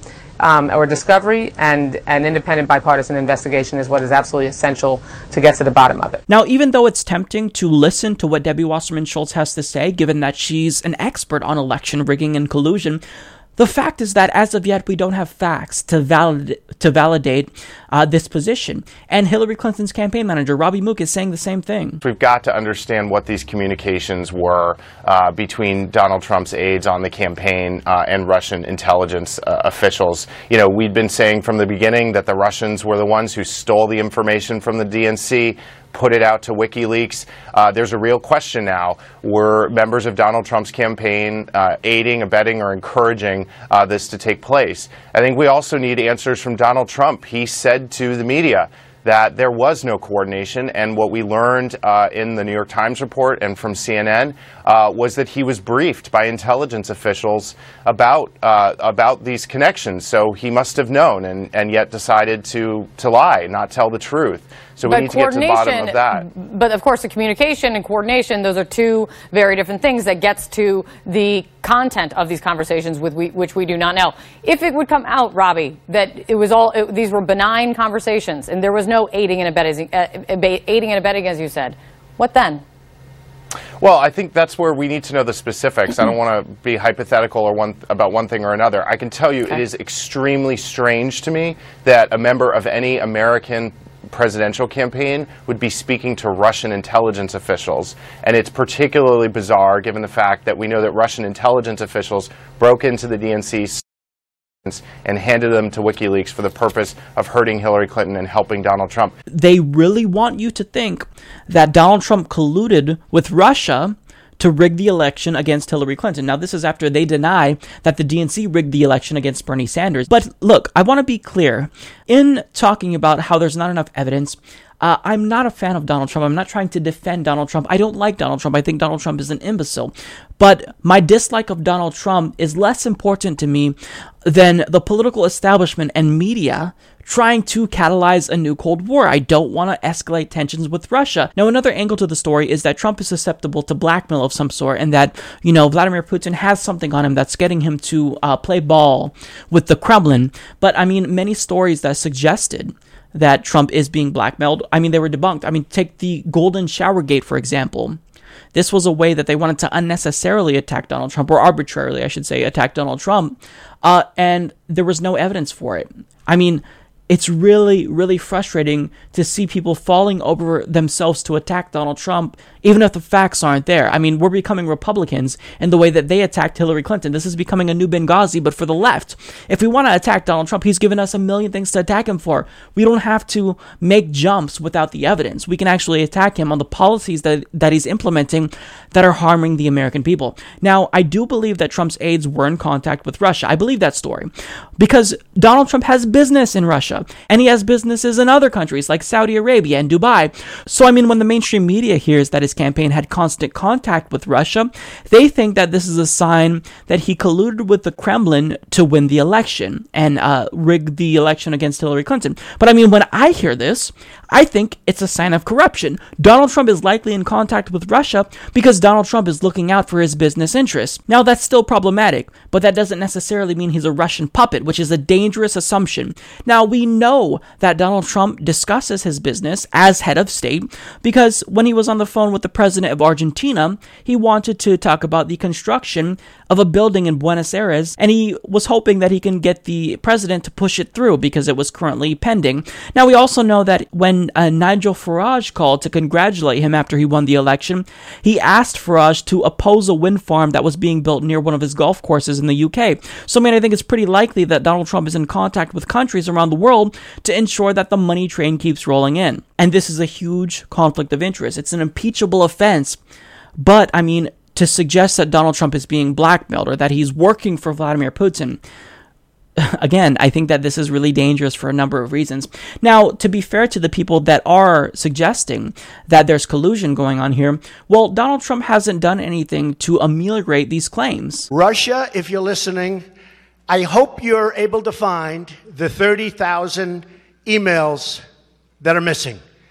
I think you will probably be rewarded mightily by our press. Obviously, this is one of the dumbest things you could say. If people are already accusing you of uh, of being a shill for the Kremlin, you're adding more fuel to the fire. You're giving them ammunition to use against you, idiot. So I think that Donald Trump doesn't help the situations and he lacks self awareness, but I really want to explain to you why all of this is dangerous. So, tensions between the US and Russia have already been pretty tense. I mean, in 2014, Russia annexed Crimea. That was illegal. And then, as of late, well, the United States, in cooperation with NATO, is lining up troops on the Russian border. So, I mean, tensions are high and the situation is delicate. Yet, I mean, some mainstream media outlets like the Washington Post, they're literally telling Donald Trump, look, if you're not a puppet of Vladimir Putin, then prove it. So, here's what's going to happen. And what I feared is going to happen is already happening. In the mainstream media, and uh, the political establishment's attempts at baiting Donald Trump to be tougher on Vladimir Putin, they are going to lead to the escalation of tensions between the United States and Russia. Now, I'm not saying that we don't show strength and that we cower in fear with Russia, but I, I'm saying that we don't need to unnecessarily poke a beehive when we don't have evidence to suggest uh, that what everyone acu- is accusing Russia of is actually true, and when we have a madman who's in control of the presidency, who's in control of the military, do we really want to poke that guy and influence him to be tougher on a nuclear superpower? I mean, just last week I talked about how Donald Trump is signaling that he's going to back out of a nuclear treaty with Russia that limits the stockpile of nuclear weapons between the United States and Russia. Now, this was an agreement that was negotiated by President Obama and Vladimir Putin, and it's an agreement that Vladimir Putin wants to keep intact. Yet, on President Trump's first phone call with Putin, he basically told Putin to shove that deal. And during the campaign, he talked about how this was a bad deal for the United States. So, I mean, again, if you really want to push Donald Trump to be tough on Russia, be careful what you wish for because you just might get it. Here's the thing I don't want a new Cold War, and I certainly don't want a new Cold War under a president Donald Trump. The bottom line is that this is the really dangerous game that we're all playing. And I want to share something that Dennis Kucinich recently said that I think is really important. This isn't about whether you're for or against Donald Trump. Right. Hello? Mm-hmm. This is about whether or not the American people are, are bystanders in a power play inside the intelligence community, the outcome of which could determine our relationships with Russia and whether or not billions of dollars are going to be spent in a new Cold War. And at the bottom of that is, is money, is an agenda for somebody to cash in on conflict between the U.S. and Russia at any level. So let me just end with this. Progressives like Bernie Sanders and Elizabeth Warren have even gotten on board with this story. And Bernie Sanders and Elizabeth Warren, they've called for investigations into Donald Trump. That's fine. I'm fine with that. I'm always going to be on the side of more information and not less. However, I think this investigation is going to reveal like I'm speculating that Donald Trump is corrupt, not that he's working for the Kremlin or that he's a puppet of Putin. And I think that when you keep maintaining this narrative, it's really dangerous. Now, the media talks about this not because the media really cares about the story. The media is sensationalizing the story because sensationalism sells. It's profitable. They make money off of this story. And when they fearmonger, well, I mean, the ratings go up. And the progressives like myself, who oppose all of this saber rattling and sensationalism against Russia, we're not doing it because we're Kremlin, Kremlin shills. We're not doing this because we like Donald Trump. I've been very critical of Donald Trump. I don't need to prove that I don't like Donald Trump, and I've held him accountable. But we're doing this because this is very scary. It's dangerous. Russia and the United States do not need to be at odds with each other. We need to do everything in our power to repair our relationship with Russia. Now, that doesn't mean that we allow Russia to get away with everything, and it doesn't mean that we don't show strength. But I'm saying that we don't be reckless, we don't be stupid, we don't push a madman who's unhinged to take on Vladimir Putin, to denounce Donald, uh, to denounce Vladimir Putin, to prove to us that he's not a puppet of Vladimir Putin. It's dangerous. Stop it.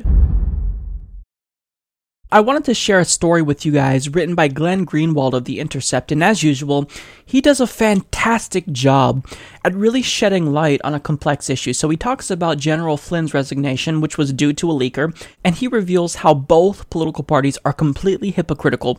So he states General Michael Flynn was forced to resign on Monday night as a result of getting caught lying about whether he discussed sanctions in a December telephone call with a Russian diplomat. The only reason the public learned about Flynn's lie is because someone inside the US government violated the criminal law by leaking the contents of Flynn's intercepted communications. In the spectrum of crimes involving the leaking of classified information, publicly revealing the contents of SIGINT signals intelligence is one of the most serious felonies. Yet, very few people are calling for a criminal investigation or the prosecution of these leakers, nor demanding the leakers step forward and face the music for very good reasons. The officials leaking this information acted justifiably, despite the fact that they violated the law. That's because the leaks revealed that a high government official official, General Flynn, blatantly lied to the public about a material matter, his conversations with Russian diplomats, and the public has the absolute right to know about this. This episode underscores a critical point. The mere fact that an act is illegal does not mean it is unjust or even deserving of punishment.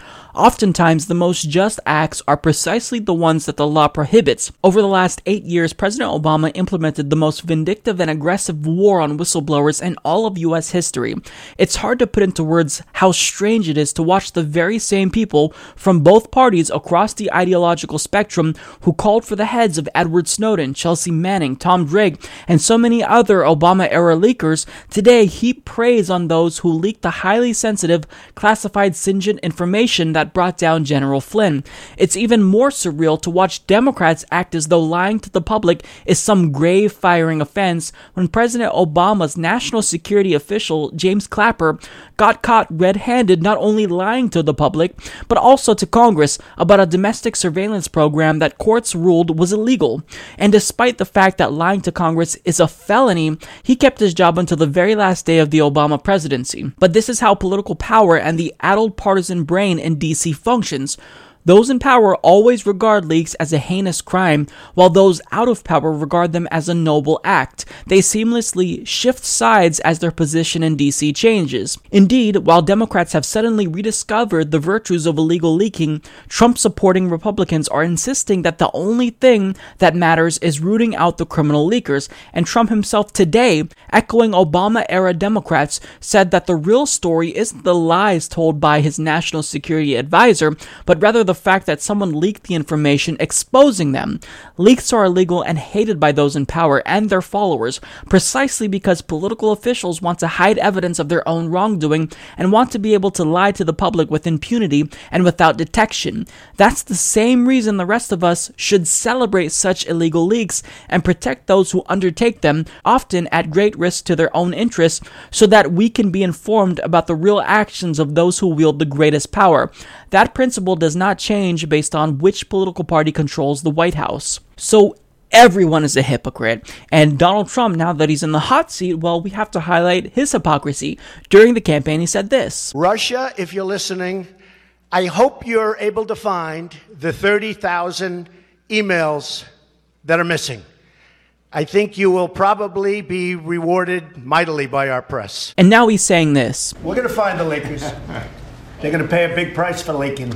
So, I mean, as citizens, we have no horse in this race. Partisan politics in Washington, D.C., well, they do it to the detriment of the American people. They play partisan politics and they bicker based on party lines because, you know, uh, you have to be on a team. But we don't have to be on a team. We can be consistent and we can always back whistleblowers. These are people like Edward Snowden, uh, Chelsea Manning. They put their lives on the line. They sacrifice their freedom so that way we can be educated about the wrongdoings of our government.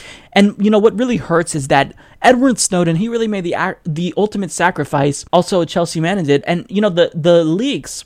People don't really care about them. They don't care that the government is spying on people. I think that John Oliver did a fantastic segment on this where he interviewed Edward Snowden and he interviewed people and he said, you know, do you care about these leaks? And many people they didn't care. Now, again, these are anecdotal examples, but I think by and large, if the public really did care about these leaks, well, then they would be putting pressure on the government. But I mean, this program where the NSA collects metadata it's going on. It's continuing. There's been there's been uh, there's no changes to it. So it's so so frustrating that we have a, an american populace that's just completely apathetic to the wrong things that our government is doing to the violations of the constitution.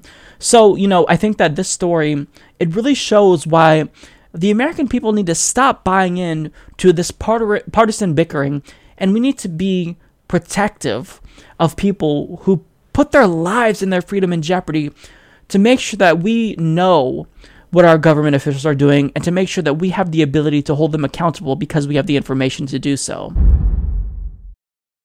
So last week, I talked about how Republican lawmakers across the country at town halls are getting lambasted by their constituents because they're putting forth egregious policy positions that are harmful to their very constituents who they're supposed to be representing.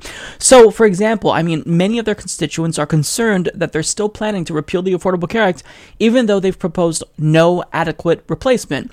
So, with that being said, I'm happy to report that this is still going on. They're still receiving hell and backlash and boos across the country. And we're getting a more clear picture uh, as to how this is impacting them, and they hate it. So enjoy. Just by watching the very end of Republican Congressman Jason Chaffetz's town hall, you can tell how it all went.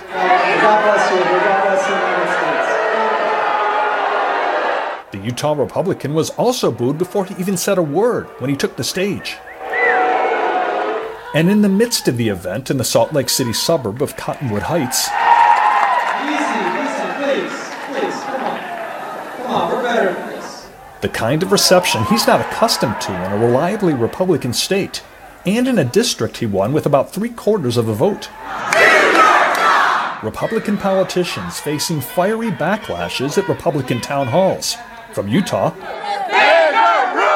to Tennessee, at this town hall, sponsored by the College Republicans at Middle Tennessee State University in Murfreesboro, much anger that the town hall auditorium only had a capacity for 78 people.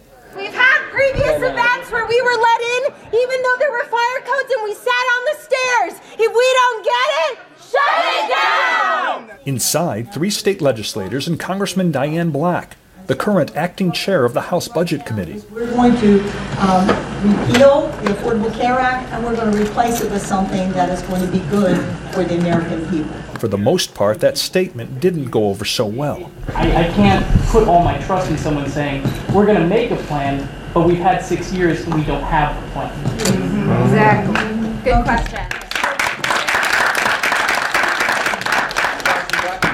Beside the, the, the quote that was by the president that if you like your plan, you can keep it, which was one of the greatest lies of, the, of our Oh, time. give it up. Get on to the question. The second was that the Republicans don't have a plan. As a matter of fact, um, Paul Ryan had a plan even before the Affordable Care Act. Um, Where was it? Even for some of the people in the crowd who don't like Obamacare, unhappiness. There's no new plan ready to go. You're sitting in the chair. What's the holdup? Uh, The holdup is that we want to do it right. This past weekend, California Republican Congressman Tom McClintock left his town hall early.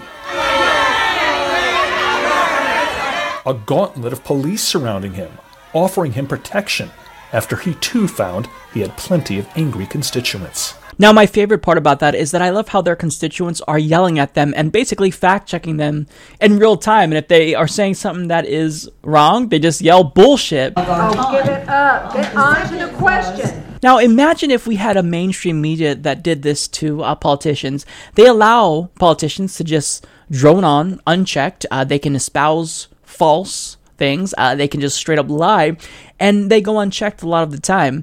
So imagine if the mainstream media did this. Then we wouldn't have to have constituents do this. But nonetheless, I think this is great.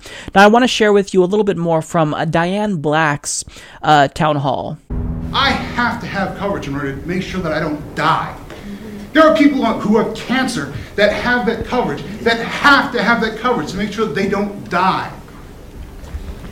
And you want to take away this coverage and have nothing to replace it with. As a Christian, my whole uh, uh, philosophy in life is pull up the unfortunate. Yes. Okay, so the individual mandate, that's what it does. The healthy people pull up the sick. Yes. We are effectively punishing our sickest people.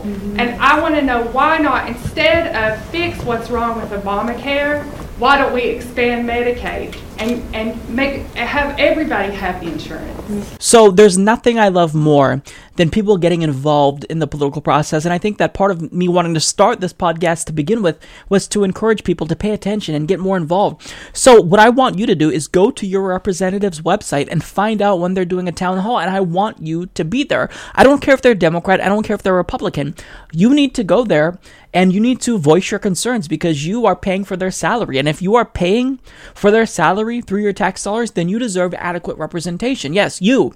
So please find out when your representative or senator is holding a town hall meeting and show up and hold them accountable like these folks are doing here. I think it's great. And here's one other thing I want to say. I don't want to just encourage you to get involved by showing up to town halls, even though I think this is crucial. I want people to really consider running for Congress. If you think that your congressperson is just so corrupt, so far gone, that nothing you can say or do is going to convince them to actually represent the interests of you because they're so beholden to their corporate interests, I want you to run for office. You can do that through Justice Democrats. I think that would be a great way to do it. But if you run for office, you can make a difference. And look, I, am not just saying that to be corny and, you know, espouse a platitude. Why can't you run for office? I mean, look at some of the people who we've elected. Louis Gohmert. This guy probably has the IQ of a turtle. And no offense to turtles, actually, I think that may be incorrect. I think turtles are probably smarter than Louis Gohmert, and I have no idea why I just brought up a turtle. But I mean, the president is Donald Trump. I think that his IQ is probably the equivalent of four people combined. So if these idiots can run and become successful in politics, then why can't you? Why can't you? What's the excuse? If you have any inclination that you think you would be good and you could represent the people, then do it. Do it. You know, don't think about it, just do it. Run. You know, find out now how to file papers because 2018 is coming up, so you need to start looking into that right now. Do it. You, you know, if you're progressive, you can make a change. So, look, continue to show up and give them hell. Uh, make calls to their offices every single day and look, run for office. This is us getting involved. This is the political revolution that Bernie Sanders catalyzed actually coming to fruition. We're making a difference. And they are accountable to us because we're holding them accountable. And the minute that we slack off, they're going to go back to doing terrible things. So keep up the pressure. And look, this is great. I hope this story puts a smile on your face because this made me really happy. The Standing Rock Sioux tribe and other water protectors have been relentless in their protest against the construction of the Dakota Access Pipeline now for months because they have a very simple argument. Water is life, and this pipeline threatens water and therefore threatens life. Now, I want to talk about how the Dakota Access Pipeline protesters have been treated because throughout the course of this protest, they've been met with nothing but abuse. They've been hit with concussion grenades, pepper spray, cold water, and freezing weather conditions. They've been harassed and assaulted by militarized police. They've been intimidated and attacked by the guard dogs of armed mercenaries. One protester almost lost her arm, another lost vision in one of her eyes, and a protester named Red Fawn was falsely accused of illegally firing a weapon, and she now faces 20 to life in prison. And look, let me remind you, these are things that are happening in this country. This isn't occurring in some third world authoritarian country. These are happening right here at home. So this is really troubling. And, you know, with the way that they've been treated, I think that it's time that we launch an investigation into the police here and the energy company because this is not right. Their civil liberties are being violated. They have a right to protest. They are peacefully protesting. They've done nothing wrong. Yet, they are being abused. So finally, the FBI is actually launching an investigation. Now, before you breathe a sigh of relief or applaud this effort, they're not investigating who they should be investigating. They're literally investigating the Standing Rock protesters, not the oil company, not the police who have been abusing said protesters. And the worst part is that they're treating them as though they're domestic terrorists. Peaceful protesters as domestic terrorists. So The Guardian explains the FBI is investigating political activists campaigning against the Dakota Access Pipeline, diverting agents charged with preventing terrorist attacks to instead focus their attention on indigenous activists and environmentalists. The Guardian has established that multiple officers within the FBI's Joint Terrorism Task Force have attempted to contact at least three people tied to the Standing Rock Water Protector movement in North Dakota. The purpose of the officers' inquiries into Standing Rock and scope of the task force's work remains unknown. The agency officials declined to comment, but the fact that the officers have even tried to communicate with activists is alarming to free speech experts who argue that anti terrorism agents have no business scrutinizing protesters. The idea that the government would attempt to construe this indigenous led nonviolent movement into some kind of domestic terrorism investigation is unfathomable to me, said Lauren Regan, a civil rights attorney who has provided legal support to demonstrators who were contacted by representatives of the FBI. It's outrageous, it's unwarranted, and it's unconstitutional. Now, one of the most outrageous parts about the story is that the girl who almost lost her arm, Sophia Wilansky, well, her dad thinks that they actually brought, like the FBI brought in uh, a terrorism agent to talk to her and investigate her potentially. He, he doesn't know for sure if it was a terrorism agent, but he brought in someone who appeared to be a terrorism agent, uh, and they tried to question her as she was being wheeled into surgery. I honestly, I have no words. I have, I have no words. The abuse that the water protectors and the Standing Rock Sioux tribe has gone through, it's heartbreaking to me, and, it's it was really difficult for me to kind of prepare and do research for the story because I don't know what to say anymore. I don't know what to say. The United States has a history of brutalizing and violating the rights of Native Americans, and we're doing nothing to right those wrongs. It, it's sickening to me. It, it really is. And I think that when we see stories like this, this is evidence that little by little we're sliding into authoritarianism. Now, let me be clear, we're not an authoritarian country, even though our government and police forces, you know, state sanctioned officials, they do use authoritarian tactics. I mean, we're better off than people in um, Uganda, in Mexico. But we shouldn't have to say that, well, we're better than this country, so we don't have to complain. The United States purports to be a beacon of freedom, and if we take away the rights of peaceful protesters to organize and we treat them like terrorists, then what makes America great is no longer there. We're not a good country then if we do that. We're stripping ourselves of a, a principle that's fundamental. We should be able to organize and protest if we disagree with something that's happening in the country. So I don't know what to say. Civil rights organizations are the groups in the country that you would expect to be the most in favor of freedom, of justice, of equality. But according to a news story published in The Intercept by Lee Fang, that's actually not the case when it comes to the issue of net neutrality. So he states leading civil rights groups, who for many years have been heavily bankrolled by the telecom industry, are signaling their support for Donald Trump's promised rollback of the Obama administration's net neutrality rules, which prevent internet service providers from prioritizing some content providers over others. In a little notice joint letter released last week, the NAACP, Asian Americans Advancing Justice, OCA, formerly known as the Organization for Chinese Americans, the National Urban League, and other civil rights organizations sharply criticized the jurisdictional and classification problems that plagued the last FCC, a reference to the legal mechanism used by the Obama administration to accomplish net neutrality. Instead of classifying broadband as a public utility, the letter states open internet rules should be written by statute. What does that mean? It means the Republican led Congress should take control of the process, the precise approach that is favored by industry. None of the civil rights groups that signed the joint letter responded to a request for comment. Last week's letter was organized by Multicultural Media, Telecom and Internet Council, a group funded by the telecom industry that has previously encouraged civil rights groups to oppose net neutrality.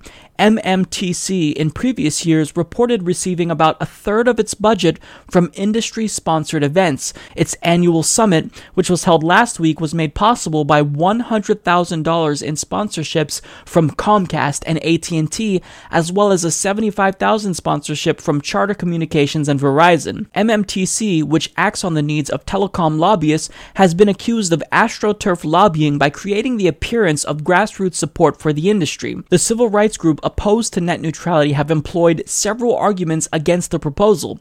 In one filing made in 2010, the NAACP signed onto an agreement from MMTC that net neutrality reforms were a waste of resources because the FCC should focus on more pressing racial discrimination and exclusionary hiring and promotion practices of certain Silicon Valley high tech companies. In a separate filing in 2014, MMTC and the NAACP argued that reclassification would threaten the fragile state of minority engagement in the digital ecosystem.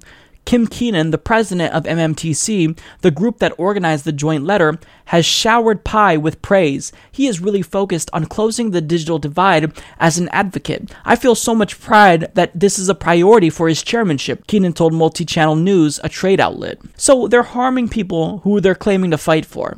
This is unbelievable. Now, the cr- the question here is why the hell would the NAACP and these organizations who we love and look up to and who have done great work in the past, why would they be in favor of this?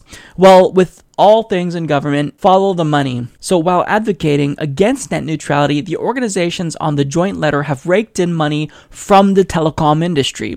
The NAACP, which signed letters opposing net neutrality both times the rule was proposed by the Obama administration, has named AT&T, Verizon, and Comcast as corporate fundraising partners.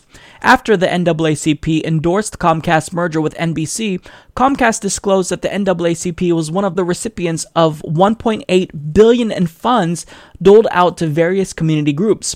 The Asian American groups on the letter, including OCA and Americans Advancing Justice, have similar ties to the largest telecom firms, Verizon, AT&T, Comcast, and the National Cable and Telecommunications Association, a trade group for the telecom industry.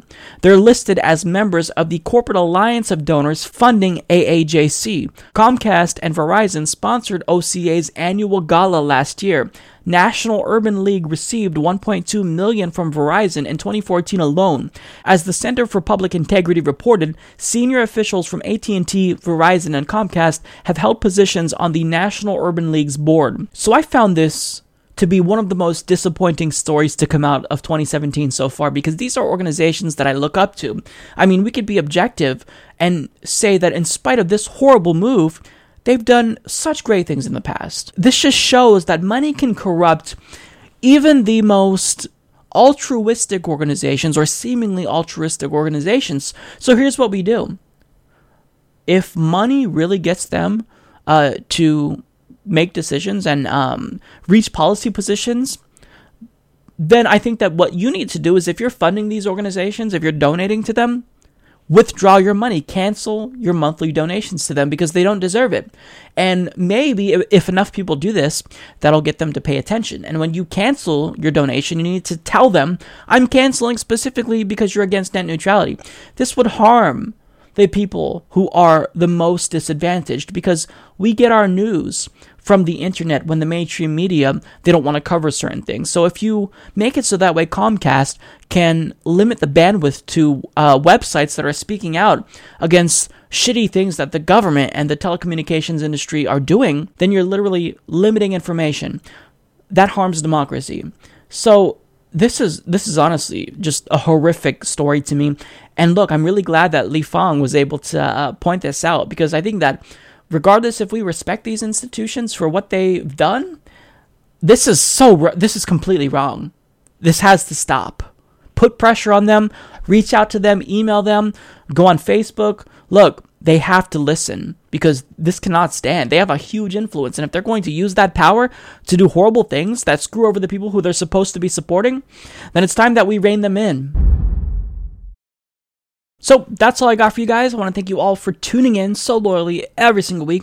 I want to welcome you to the channel if you're a newcomer, and I also want to thank members of the Independent Progressive Media Revolution, the patrons, uh, the members, people who donate via PayPal. You guys help us to not just survive, but also to thrive, and I really, really mean that. You guys are fantastic. And also, anyone who watches and just shares our videos, you're really helping spread the progressive message. So, look, next week will be the DNC chair election. We'll find out who's the new DNC chair, and certainly, uh, I'm probably going to have a lot to say about that uh, afterwards.